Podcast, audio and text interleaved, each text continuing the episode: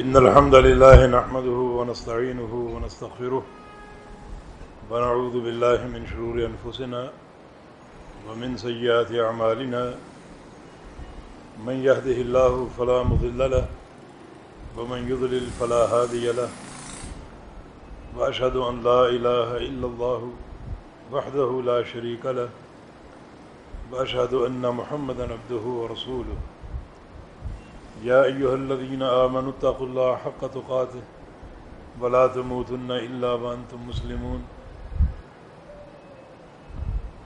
يا أيها الناس اتقوا ربكم الذي خلقكم خلقكم من نفس واحدة وخلق منها زوجها وبث منهما رجالا كثيرا ونساء.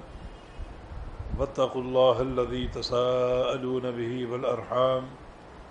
إن الله كان عليكم رقيبا.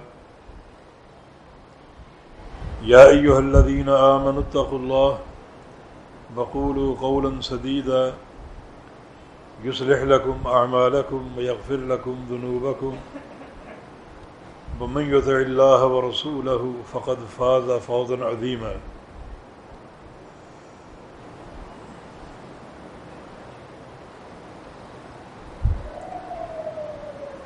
اس وقت میرے سامنے وہ ساتھی اور احباب بھی موجود ہیں جن کو اللہ رب العزت نے اعتکاف کی، عبادت کی توفیق دی۔ اور وہ ساتھی بھی موجود ہیں جو اپنے کسی مشاغل کی بنا پر اعتکاف نہیں کر سکے۔ لیکن دونوں کے لیے الگ الگ طریقے سے فضائل اور محاسن سمیٹنے کے موقع موجود ہیں۔ احتکاف ایک عبادت ہے، جس کا معنی ہے قطع العلائق من الخلائق۔ مخلوقات سے تعلق توڑ دینا۔ خواہ وہ اپنے بیٹے ہو بیوی ہوں، دوست احباب ہوں، بھائی ہوں، مخلوقات سے تعلق توڑ دینا اور اللہ تعالیٰ کے ساتھ تعلق جوڑ لینا یہ اعتکاف کا معنی ہے۔ رسول کریم صلی اللہ علیہ وسلم اعتکاف مسجد میں فرماتے تھے۔ حضرت عائشہ کی حدیث ہے کہ کان رسول اللہ صلی اللہ علیہ وسلم یا اعتکف فی العشر الاواخر حتیٰ توفا اللہ۔ کہ آپ صلی اللہ علیہ وسلم مسجد میں اعتکاف کرتے تھے اپنے فوت ہونے تک، جب تک زندہ رہے آپ نے اعتکاف کیا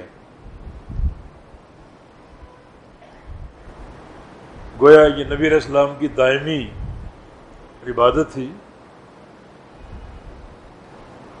اور نبی علیہ السلام کے بعد امہات المومنین نے باقاعدہ اعتکاف کیا اور وہ بھی مسجد کے اندر۔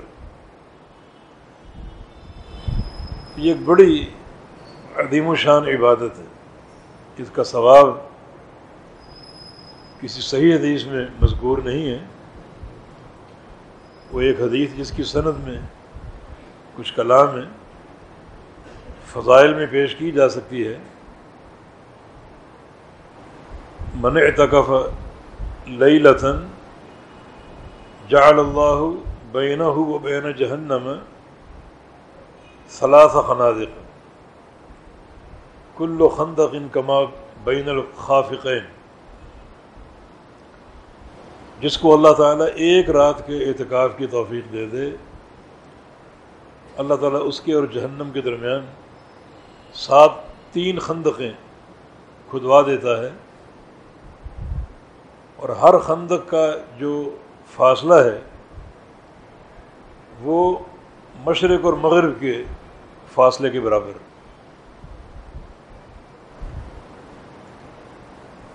اس کی صنعت میں کچھ کلام ہیں۔ باہر کیف کچھ صحیح حدیث ایسی نہیں ملتی جس میں اعتکاف کی فضیلت ہو۔ اور یہ فضیلت کا مبہم ہونا، معلوم نہ ہونا، یہ اس کے بڑے شرف کی علامت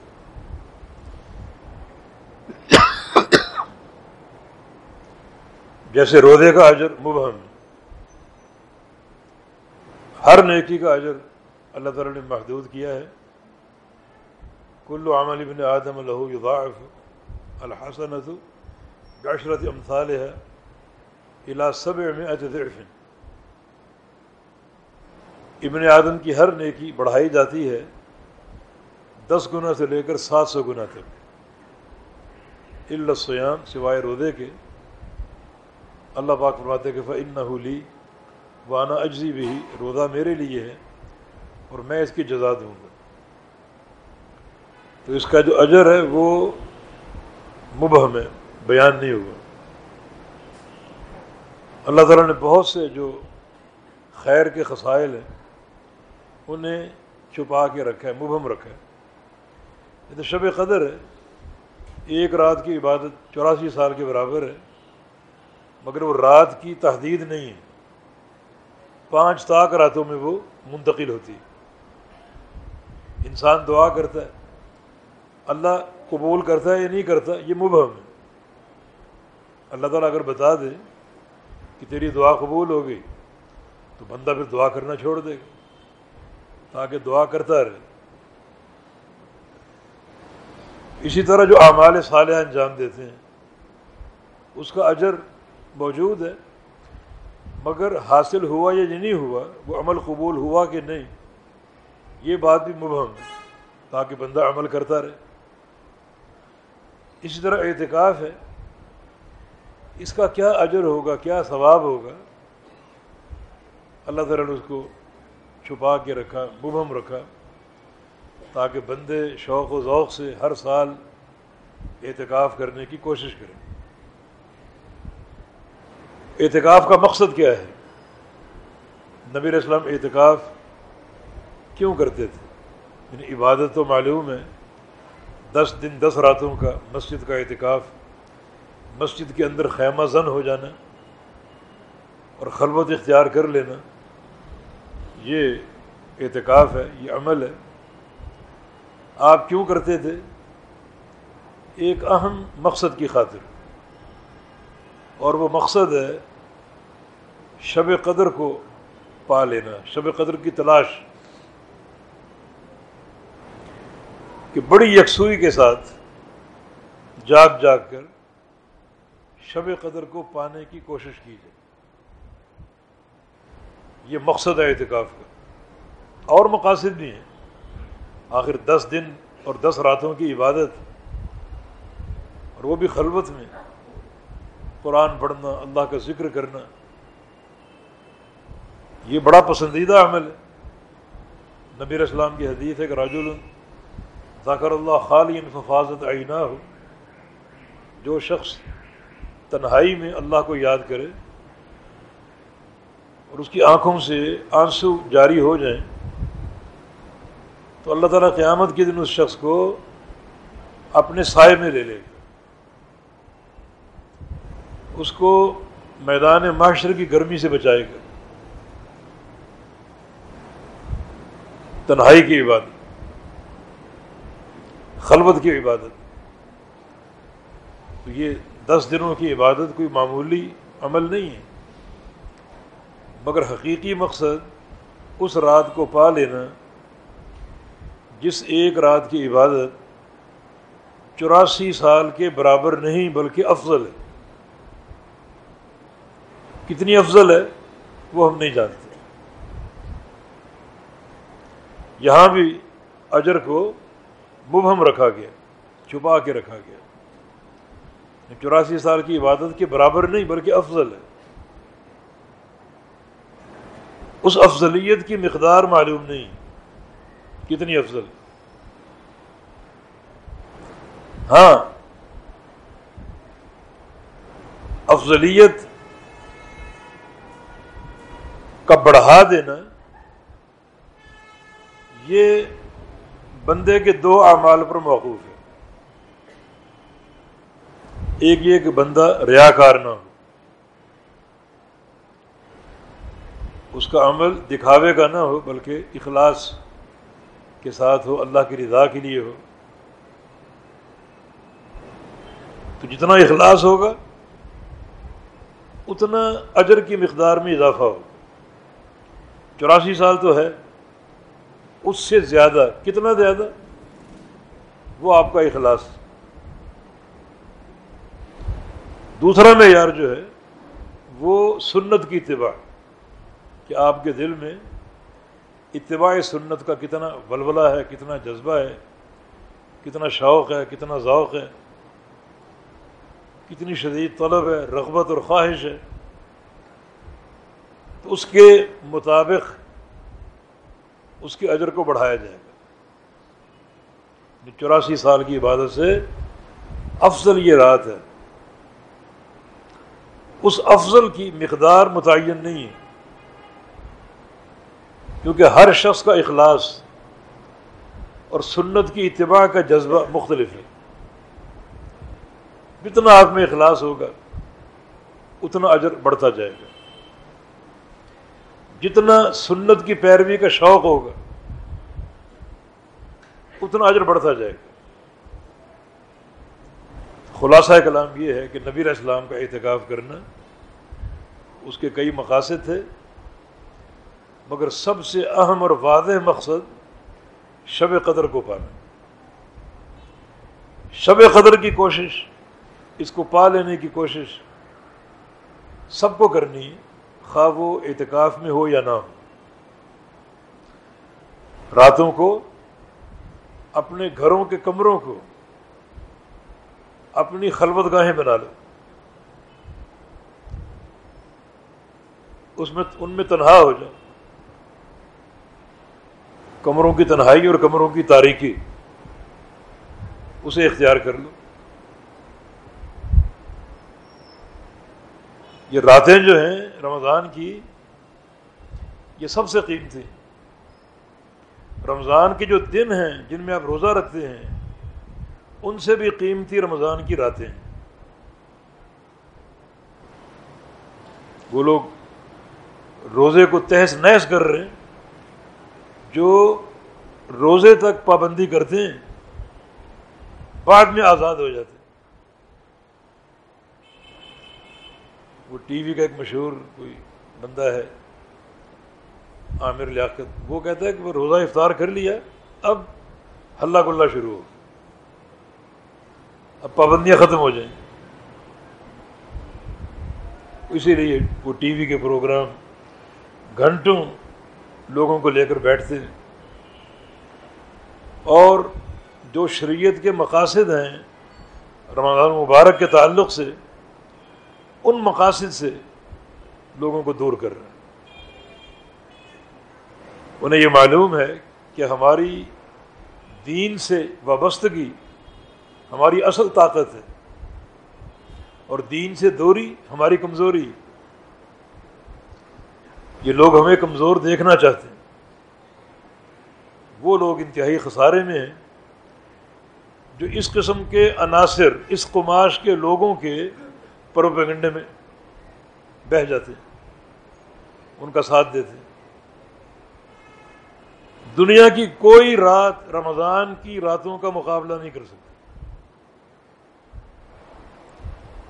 سارے زمانے کی راتیں ایک طرف ہوں، رمضان کی تیس راتیں ان کا مقابلہ نہیں۔ رمضان کی تیس راتیں ایک طرف ہوں، آخری اشرے کی راتوں کا مقابلہ نہیں۔ آخری اشرے کی راتیں ایک طرف ہوں، پانچ طاق راتوں کا مقابلہ نہیں۔ اور پانچوں طاق راتیں ایک طرف ہوں، شب قدر کا مقابلہ نہیں۔ یہ زمانے کی کریم ہے۔ جو پورا زمانہ ہے، اس کی، اس کا نچوڑ، اس کی ایک کریم للت القدر۔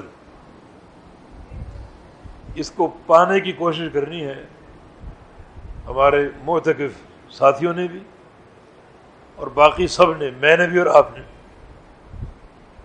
یہ موقع بار بار نہیں آتے، سال بعد آتے ہیں۔ پھر اگلے سال انتظار کرنا پڑے گا۔ تو یہ مواقع موجود ہیں۔ بات ہماری محنت اور کوشش کی۔ یہ رات کیا ہے؟ بسم اللہ الرحمن الرحیم۔ انا انزلنا فی لیلت القدر۔ پہلی خوبی کہ یہ نزول قرآن کی رات اللہ نزول قرآن کی رات۔ قرآن لوح محفوظ سے اتارا گیا۔ اسے آسمان تک پہنچایا گیا۔ کیا وہ شرف ہوگا؟ کیا وہ مقام اور موقع ہوگا؟ کیا وہ تقدس ہوگا؟ فرشتوں کے زمرے میں کلام الرحمن کو لوہے محفوظ سے نکال کر آسمان تک پہنچایا گیا۔ پھر جب نبیر اسلام کی بےست ہوئی، تو آپ پر آہستہ آہستہ اتارا گیا۔ کبھی پانچ آئے تھے کبھی دس آئے تھے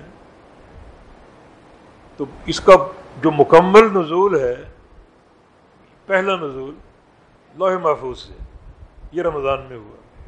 رمضان کی رات میں ہوا۔ اس رات کو للت القدر کہا گیا۔ یہ کلام الرحمان کے نزول کی رات ہے۔ ذرا تصور میں جائیں، وہ موقع کیسا ہوگا جب یہ قرآن لوہے محفوظ سے الگ کر کے اسے آسمان تک پہنچایا گیا ہوگا کیسا موقع ہوگا؟ شاہ رمضان اللہ انضر فی القرآن۔ انا انزل نہ ہو فی للت القدر، انا انزل نہ ہو فی للت مبارک ہم نے اسے للت المبارکہ میں اتارا، بابرکت رات میں۔ کتنی برکتیں، ان کی تحدید نہیں ہے۔ للت القدر میں اتارا۔ قدر کی رات، عزت کی رات۔ جو اس رات کو جاگ لیں، احیاء کر لیں، عبادت کر لیں، ان کے لیے بھی قدر کی رات ہے۔ ان کی عزت میں بھی دو چند اضافہ ہو جاتا یہ اس کا پہلا شرف ہے کہ شب قدر جو ہے، نزول قرآن کی رات۔ نمبر دو وہ ادرا کا ماں للت القدر۔ آپ کو کس نے بتا دیا للت القدر کیا ہے؟ آپ کو کیا معلوم؟ شب قدر کیا ہے؟ آپ کو کیا معلوم؟ یہ خطاب کس سے ہے؟ محمد الرسول اللہ صلی اللہ علیہ وسلم محمد الرسول اللہ صلی اللہ علیہ وسلم عالم الخلق۔ پوری کائنات میں سب سے بڑے عالم محمد الرسول اللہ صلی اللہ علیہ وسلم۔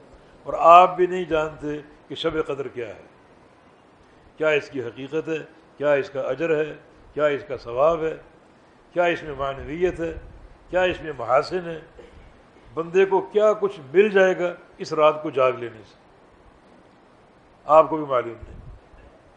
یہ دوسری شان ہوگی وہ ادرا کا ماں لت القدر۔ تیسری شان لت القدر خیب من الف شہر۔ لت القدر جو ہے، ایک ہزار مہینے کی عبادت سے افضل ہے۔ برابر نہیں ہے۔ کچھ لوگ کہتے ہیں کہ ایک ہزار مہینے کی عبادت کے برابر برابر نہیں، بلکہ افضل ہے۔ افضل کتنی ہے وہ اللہ جانتا اس کا علم کسی انسان کو نہیں۔ کسی فرشتے کو نہیں، وہ اللہ ہی جانتا کتنی افضل۔ ایک ہزار مہینے کی عبادت سے افضل۔ بعض علماء نے اس رات کو استدرا کو ما فاتح کا نام دیا۔ استدرا کو ما فاتح وہ بندے جو اللہ کے دربار سے غیر حاضر تھے، نیکی کے کاموں سے غیر حاضر تھے نماز روزے سے غیر حاضر تھے۔ انہیں ایک رات مل گئی۔ اپنی سابقہ کوتاہیوں کی تلافی کر لو۔ چوراسی سال سے زیادہ عبادت کا ثواب کما لو۔ سچے توبہ طائب ہو کر۔ سابقہ حرکتوں سے معافی مانگ کر۔ اس رات کو جاگ لو۔ اللہ تعالیٰ وہ عطا فرما دے تو ایک ہزار مہینے کی عبادت سے افضل آپ کو ثواب مل جائے گا وہ سابقہ کوتاہیوں کا ادالہ ہو جائے گا۔ لیکن توبہ کے بعد سابقہ کوتاہیوں کا ادالہ ہو جائے گا۔ یہ موقع۔ اس کو استدراک بولتے ہیں استدراک کمیوں کو دور کرنا، کوتاہیوں کو دور کرنا۔ اور ایک چیز کو مکمل کر دینا، یہ استدراک ہے۔ تو بہت بڑا موقع ہے یہ۔ اللہ تعالیٰ سے سچی دوستی کا اور سچی صلح کر لینے کا، سچی مصالحت کا۔ لگرت الخیر من الف شہر، ایک ہزار مہینے کی عبادت سے افضل۔ نمبر چار۔ تنزد الملائکت والروح فیہا بیدن ربهم من کل امر۔ اس رات کو فرشتے اترتے ہیں اور جبریل امین بھی اترتے ہیں۔ ملاقہ بھی اترتے ہیں اور جبریل امین بھی اترتے ہیں۔ یعنی یہ رات نزول ملائکہ کی رات ہے۔ یہ زمین فرشتوں سے بھری ہوتی ہے۔ کچھ علماء نے اس کی تفسیر کی ہے کہ اللہ رب العزت فرشتوں کو بھیجتا ہے، جاؤ زمین پر جاؤ۔ ہر مقام پر فرشتے موجود ہوتے ہیں۔ جب میں نے آدم علیہ السلام کو پیدا کیا تھا، تو تم نے اعتراض کیا تھا یہ تو فسادی ہوگا، خون ریزی کرے گا۔ ہم جو ہیں تیری عبادت کے لیے۔ جاؤ، جا کے میرے بندوں کو دیکھو فسادی، خون ریزی کر رہے جاؤ جا کر دیکھو، کوئی رکوع میں، کوئی سجدے میں، کوئی قیام میں، کوئی قرآن پڑھ رہا ہے، کوئی سن رہا ہے، اللہ کا ذکر ہو رہا ہے، اللہ کے سامنے رویا جا رہا ہے خلبتوں کی باتیں جلبتوں کی باتیں، جاؤ جا کر دیکھو۔ اور ملائکہ آتے ہیں، آ کر دیکھتے ہیں۔ اللہ ابن رجب بغدادی رحمہ اللہ فرماتے ہیں کہ اصل معاملہ یہ ہے کہ فرشتے اللہ تعالیٰ کے زمین پر مہمان بن کر آتے اور میزبان، مہمان کی آمد سے قبل ہر چیز سجا کے رکھتا ہے۔ صفائی، ستھرائی، سجاوٹ، تاکہ مہمان کو کوئی چیز بری نہ لگے۔ اللہ تعالیٰ کے مہمان ہے اللہ چاہتا ہے کہ زمین پر سجاوٹ ہو۔ یہ سجاوٹ چراغا کی نہیں، پھولوں پتیوں کی نہیں، بلکہ سجاوٹ اللہ کے بندوں کی عبادت کی۔ یہ گلدستے کی طرح بندے ہوں، کوئی قیام میں، کوئی رکوع میں، کوئی سجدے میں، کوئی مناجاتیں کر رہے، کوئی قرآن پڑھ رہے، کوئی اللہ کا ذکر کر رہے تصویر و تحمید کر رہے۔ اللہ یہ چاہتا ہے، جب ملائکہ آئیں، میرے مہمان آئیں ہر طرف سجاوٹ ہو، نور ہی نور ہو۔ تو یہ راتیں بڑی قیمتی ان کو برباد کرنا اس کے متحمل نہیں ہو سکتے۔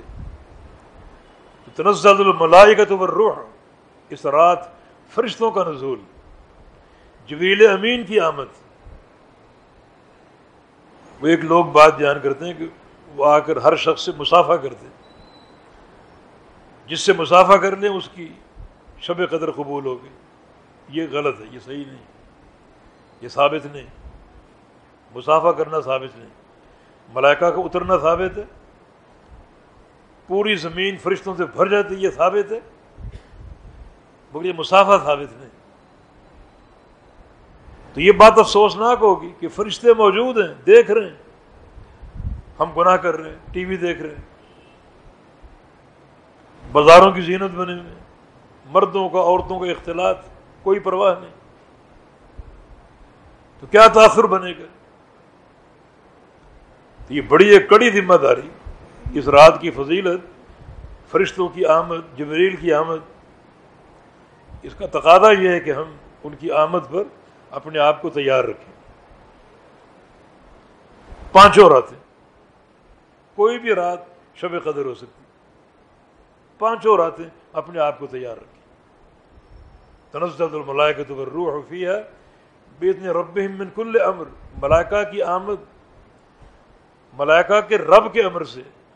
وہ خود نہیں آتے، اللہ ان کو بھیجتے ان کی ڈیوٹی۔ اور من کل امر، یہ من بمانا با ہے، اے بکل امر۔ اللہ کی طرف سے ہر امر لے کر۔ اس امر کی بھی تحدید نہیں۔ وہ رحمت کا امر، رضا کا امر، محبت کا امر۔ اس کی تحدید نہیں۔ رحمتیں بڑھتی ہیں، محبتیں بڑھتی ہیں۔ اللہ کی رضا تقسیم ہوتی من کھل امر۔ اور آگے سلام ہے یا سلام یہ رات سلامتی ہی سلامتی، یہ اس کی پانچویں فضیلت۔ سلام سلامتی ہی سلامتی۔ اس رات کو شر نہیں ہوتا کوئی فساد نہیں ہوتا۔ اللہ کے نیک بندے، سکینت کے ساتھ، سلامتی کے ساتھ، بڑے سکون کے ساتھ اللہ تعالیٰ کی عبادت کرتے ہیں۔ ہر طرف ایک خاموشی کا عالم۔ اور یہ جو نور مدھم ہوتا ہے، سورج کا یا چاند کا، اس کی توجہ یہ ہے کہ ملائکہ بکثرت ہوتے ہیں۔ جب ملائکہ اوپر نیچے، ملائکہ ہی ملائکہ ہوں گے، پھر یقیناً روشنی زیادہ آپ کو نظر نہیں آئے گی۔ وہ روشنی ملائکہ کی آڑ میں ہوگی، مدھم ہوگی۔ کتنی عظمت ہے۔ لوگ قرآن پڑھ رہے ہیں، ملائکہ سن رہے ہیں۔ کیا محبت کا عالم۔ اسید ابن حدیر کی حدیث۔ قرآن پڑھ رہے تھے۔ اچانک گھوڑے نے بدکنا شروع کر دیا۔ قرآن بند کر دیا۔ گھوڑا خاموش ہو گیا۔ پھر قرآن شروع کیا۔ گھوڑا پھر بدکنے لگا۔ نظر اچانک اوپر پڑی، دیکھا کہ گھر کے سہن سے لے کر اور آسمان تک کندیلیں روشن۔ ایک کتار لگی ہوئی ہے، کندیلوں کی، چراغوں کی نور ہی نور پھیلا ہو نبی اسلم جا کے عرض کیا، صبح کہ رات یہ معاملہ ہوا۔ کہ تم نے قرآن پڑھنا کیوں چھوڑ دیا؟ عرض کیا کہ بیٹا یا ساتھ ہی سویا ہوا تھا۔ مجھے ڈر لگا کہ گھوڑا بدک کر میرے بیٹے کو کچل نہ دے۔ تو مجھے ختم کرنا پڑا۔ پرائی جو کندیلیں تھیں۔ روشن آسمان تک یہ ملائکہ تھے۔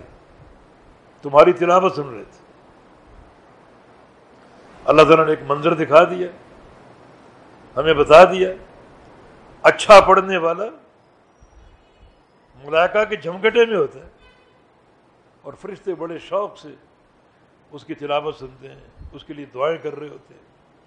استغفار کی، اللہ کی رضا کی، اللہ تعالیٰ کی رحمت کی۔ تو کتنی بابرکت گھڑی ہیں۔ فرشتے موجود ہیں۔ سلامتی ہی سلامتی موجود ہے۔ اور ہیا حتہ مسئلہ الفجر۔ اس کی چھٹی خصوصیت ہے کہ یہ شب قدر ہے۔ اس کا دورانیہ چھوٹا نہیں ہے۔ کوئی گھڑی، دو گھڑی، ایک آدھ گھنٹہ، بیس منٹ، آدھا گھنٹہ نہیں۔ اس کا آغاز معلوم نہیں ہے، کب شروع ہوتی۔ آغاز معلوم نہیں۔ لیکن ہیجا حتہ مطلع الفجر، یہ فجر کے طلوع ہونے تک قائم رہتی اختتام معلوم ہے۔ شروع کب ہوتی؟ نو بجے، دس بجے، گیارہ بجے، بارہ بجے، اللہ بہتر جانتا لیکن شروع ہونے کے بعد جاری رہتی ہے اور ختم کب ہوتی ہے؟ فجر کے طلوع ہونے تک۔ یہ اس کی رحمت ہے، رات کا امتداد۔ کتنی پھیل جاتی۔ فجر کے طلوع ہونے تک آئے۔ اس میں ایک نقطہ ہے، اگر ایک انسان سونا بھی چاہے، آرام بھی کرنا چاہے، تو رات کے اول حصے میں سو جائے۔ مگر آخری حصے میں ضرور جا کے ضرور اللہ کی عبادت کرے، قرآن پڑھے، اللہ کا ذکر کرے۔ کیونکہ للت القدر کا آغاز معلوم نہیں ہے، اختتام معلوم، رات کا آخری حصہ۔ تو ہر رات کا آخری حصہ بڑا قابل قدر ہے، اس کا احیاء ہونا چاہیے، اس میں جاگنا چاہیے۔ پیارے پیغمبر کا معمول تو دس راتیں پورا جاگنا تھا۔ اذا دخل العشر الاواخر شد مید رہو واحیہ لئی لہو اے قدا لہو آخری شروع ہوتا، کمر کس لیتے. خود بھی جاگتے، پوری پوری رات، اور اپنے اہل کو بھی جگاتے. یہ ہے لہرت القدر، اس کی ایک حقیقت، اور اس کی اہمیت، اور اس کا شرف، اور اس کی عظمت، اور اعتکاف کا اصل مقصد، اسی رات کو پانا. تو بندہ معتکف ہو یا نہ ہو، اس رات کی کوشش ہم سب نے کرنی۔ بہت زیادہ باہر بیٹھنا، بہت زیادہ کام کاج کرنا، یا بہت زیادہ یہ دروس وغیرہ، اس کی ضرورت نہیں۔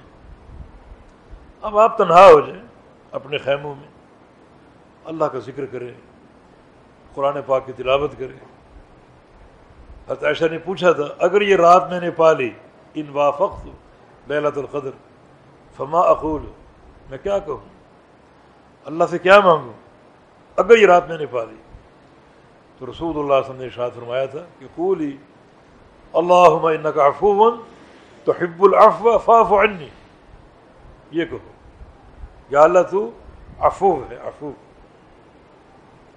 تجھے افف سے محبت ہے۔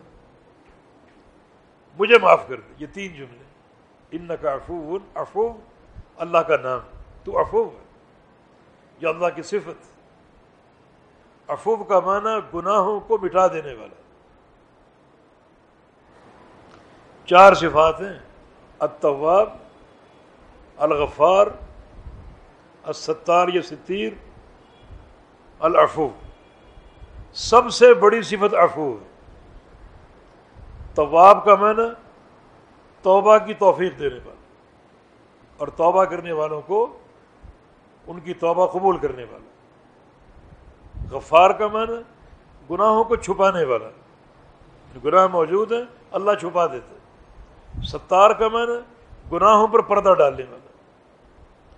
افوب کا معنی گناہوں کو مٹا دینے والا۔ یہ سب سے بڑی خصلت۔ گناہوں کے تعلق سے کہ اللہ رب العزت گناہوں کو مٹا دیتے اللہ میں کا افوب تو افوب ہے۔ اللہ تعالیٰ کو بطور خاص اس کے افوب ہونے کا واسطہ۔ تو افوب ہے۔ تو حب العفو۔ اور تجھے معاف کرنا پسند ہے۔ معاف کرنا پسند ہے۔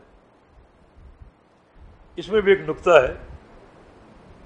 اللہ تعالیٰ کو معاف کرنا پسند ہے۔ تو آپ بھی معاف کرنے والے بن جائیں۔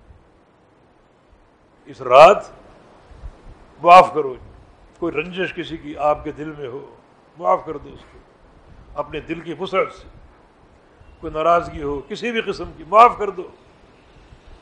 یا اللہ میں معاف کر رہا ہوں، تو بھی معاف کر دے۔ تو حب العفو، تجھے افو سے محبت ہے، معاف کرنے سے محبت۔ تو معاف کرنا اللہ کا محبوب عمل ہے۔ تو ہم کیوں نہ اس کو اپنائیں؟ اگر ہمارے کسی بھائی کی اس دل میں کوئی رنجش ہو، کوئی ناراضگی ہو، کوئی عداوت ہو، سب فراموش کر دو، معاف کر دو۔ اور دل کو صاف کر کے خود اللہ سے معافی مانگو۔ بڑی جلدی معاف کر دیے جاؤ۔ گے دل کو صاف کر کے دل کو صاف کر لینا۔ اسے جنت کا شارٹ کٹ کہا گیا۔ Shortcut. جنت کا قریبی راستہ دل کا پاک صاف ہونا۔ منتس بھی بھلے سبھی قلب کا خشن الحد اس طرح صبح کرو کہ تمہارے دل میں کسی بھائی کے خلاف کوئی میل کچیل نہ ہو، کوئی کینہ نہ ہو عدابت نہ ہو، بغض نہ ہو، اس کو نقصان پہنچانے کی نیت نہ ہو، صاف ستھرا دل ہو، سمجھو کہ اللہ تعالیٰ تمہارا جنت کا داخلہ قریب کر دے گا۔ تو حب العفو، یا اللہ تو افو ہے اور تجھے معاف کرنا پسند ہے۔ فاف عنی، مجھے معاف کر دے۔ عائشہ، یہ دعا کرنا۔ اگر للت القدر کو پالو یہ دعا کرنا۔ یہ سب سے اہم مطلوب ہے کہ اللہ تعالیٰ سے گناہوں کو معاف کروا لیا جائے اور بندہ گناہوں سے پاک صاف ہو جائے، گناہوں کے تلوث سے پاک صاف ہو جائے۔ یہ ایک بہت بڑی عظمت ہے اور جس رمضان میں انسان اس کو حاصل کرنے میں کامیاب ہو گیا، وہ انسان کامیاب ہے۔ جنت کا داخلہ گناہوں سے پاک صاف ہونے میں۔ گناہ اگر باقی ہیں تو جنت کا داخلہ نہیں مل سکتا۔ پوری طرح پاک صاف ہو جاؤ گے تو داخلہ ملے گا۔ اللہ پاک سے دعا ہے کہ اللہ رب العزت ہمیں توفیق دے کہ ہم اس کی عبادت کریں، اس کا ذکر کریں اور تمام راتوں کا احیاء کریں۔ خوب جو ہے وہ اللہ تعالیٰ کی عبادت کریں، قرآن پاک کی تلاوت کریں، توبہ اور استفار کریں۔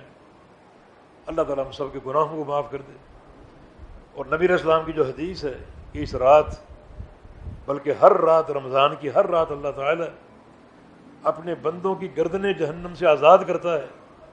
اللہ تعالیٰ ہمیں ان بندوں میں شامل فرما لے۔ اس ماہ سیام میں ہم سب کی گردنیں اللہ رب العزت جہنم سے آزاد کر دے۔ جو بھی اس مجلس میں شریک ہیں، اللہ تعالیٰ ہمارے ان تمام بھائیوں کو بخش دے، معاف کر دے۔ بیمار ہیں تو اللہ تعالیٰ صحت دے دے، شفا دے دے۔ مقروض ہیں تو اللہ قرضہ ادا کرنے کی ہمت دے دے، پریشان ہیں، اللہ تعالیٰ عافیت دے دے، اللہ تعالیٰ رحمتوں سے ڈھانپ لے اور مغفرت اور رضا اور محبت کے فیصلے فرما لے۔ اور اس مہینے کا اختتام جو ہے، ہم سب کی جہنم سے آزادی کی صورت میں ہو۔ اقول قولی هذا واستغفر اللہ لی ولکم واخر دعوانا ان الحمد للہ رب العالمین۔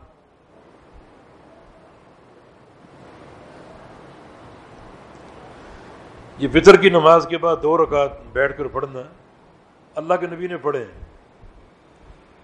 نبی علیہ السلام کی سنت سے ثابت ہیں مگر بیشتر علماء نے اس کی تفسیر یہ کی ہے کہ یہاں دو چیزیں ایک آپ کا عمل اور ایک آپ کا فرمان۔ فرمان یہ ہے کہ اجعلو آخر اثرات کو مل وطرن کہ آپ کی رات کی آخری نماز فطر ہونی چاہیے۔ یہ آپ کا آرڈر ہے۔ آخری عمل وطر کی نماز ہونی چاہیے۔ اور عمل کیا ہے؟ آپ نے خود دو رکعت وطر کے بعد پڑھی۔ تو بہت سے علماء نے اس کی جو تشریح کی، یہ اس کا ایک تعبیر کی وہ یہ ہے یہ فرمان ہم سب کے لیے کہ ہماری آخری نماز بطر ہونی چاہیے۔ اور آپ کا دو نفل بیٹھ کے پڑھنا بطر کے بعد آپ کے ساتھ خاص ہے۔ واللہ عالم۔ یہ آٹھ رکعت تراوی کے بعد اور نوفل پڑھ سکتے ہیں۔ حدیث میں ایسا نہیں۔ ہے صحیح بخاری کی حدیث ہے، حضرت عائشہ کی روایت کہ ماں کا نا یزید و فی رمضان ہے بلافی غیر ہی اللہ عشرت رکعت رمضان ہوئی غیر رمضان، نبی السلام نے کبھی گیارہ رکعت زیادہ نہیں پڑھی۔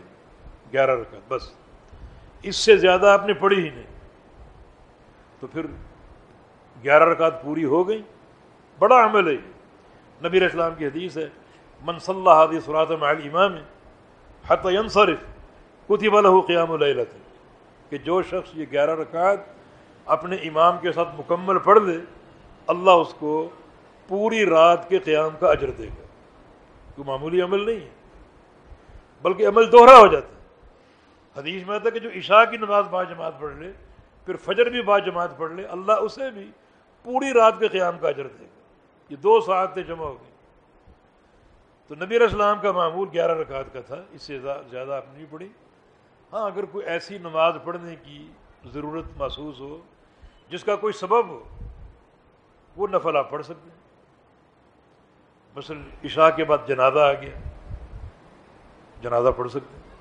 آپ بیت اللہ میں، آپ نے طواف کیا، طواف کے نفل پڑھ سکتے ہیں۔ آپ نے وضو کیا، وضو کے نفل پڑھ سکتے ہیں۔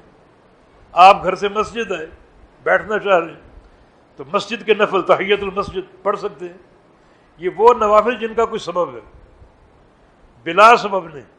بلا سبب آپ نے گیارہ رکعت سے زیادہ کبھی نہیں پڑھا۔ بلّہ ہوا مساجد اور مدارس میں زکوٰۃ کی رقم دی جا سکتی ہے۔ جی ہاں دی جا سکتی ہے۔ مسجد نبی کی توسیع زکوٰۃ کے پیسے سے ہوئی۔ حضرت عمر کے دور میں طبقات ابن سعد میں روایت موجود ہے۔ تو مساجد اور مدارس میں زکوٰۃ کی مد صرف ہو سکتی۔ آپ نے زکوٰۃ دے دی، جماعت کو دے دی، بیت المال کو دے دی۔ اب بیت المال اس میں تصرف کرے گا۔ کہیں مسجد کی ضرورت ہے، مسجد بنائیں گے۔ مدرسے کی ضرورت ہے، مدرسہ بنائیں گے۔ مساجد اور مدارس کی تعمیر حکومت وقت کی ذمہ داری۔ وہ ہماری حکومت اس پر توجہ نہیں دے رہی۔ اصل یہ کام حکومت میں، جیسے سعودی عرب میں اور عرب ممالک میں حکومت ان کی اوقاف کی جو ایک وزارت ہے، وہ مساجد بناتی تو آپ نے زکوٰۃ ان کو دے دی۔ اب اس پہ تصرف کریں گے۔ سڑکیں بنیں گی، مسجدیں بنیں گی، مدارس بنیں گے، ہسپتال بنیں گے۔ آپ نے ان کو تبلیغ دے دی، آپ فارغ ہو گئے۔ اب وہ بیت المال کا پیسہ ان مدوں میں صرف ہو سکتا ہے۔ اور بیت المال کی جو مد ہے، وہ صرف زکوٰۃ اور اس کے علاوہ کچھ نہیں۔ ٹیکس نہیں ٹیکس ناجائز لوگوں پر ٹیکس لگانا جائز نہیں ہے۔ زکوٰۃ وصول کرو، ایک ایک پیسہ وصول کرو۔ ٹیکس کو ظلم کہا گیا، یہ جائز نہیں۔ تو بیت المال میں ٹیکس کا پیسہ نہیں ہوتا۔ ایک مصرف جو ہے، یہ ایک مد، وہ مال غنیمت ہے۔ تو مال غنیمت میں جمع نہیں ہوتا۔ مال غنیمت کا فارمولہ یہ ہے، مجاہدین میں تقسیم کر دو۔ جتنا بھی مال آیا، تقسیم کر دو۔ خمس کو امام کا حق۔ ہے باقی تقسیم ہوگا، جمع نہیں ہوتا۔ جمع صرف زکوٰۃ کا پیسہ ہوتا تو زکوٰۃ کے پیسے سے سارے کام ہو سکتے ہیں بلّہ نماز فطر میں دعائے قنوط بآباد بلند پڑھ سکتے ہیں۔ افضل آہستہ پڑھنا ہے۔ بلند آواز سے پڑھنا جائز ہے۔ افضل رکوع سے قبل پڑھنا ہے۔ رکوع کے بعد بھی جائز ہے۔ افضل ہاتھ اٹھائے بغیر پڑھنا، باندھے باندھے پڑھ لو۔ اور ہاتھ اٹھا کے پڑھنا بھی جائز اس میں مرفور روایت نہیں ملتی۔ یہ سارے جو میں نے باتیں کی ہیں، ان پر صحابہ کا عمل ملتا ہے۔ صحابہ کا عمل۔ سبحان اللہ۔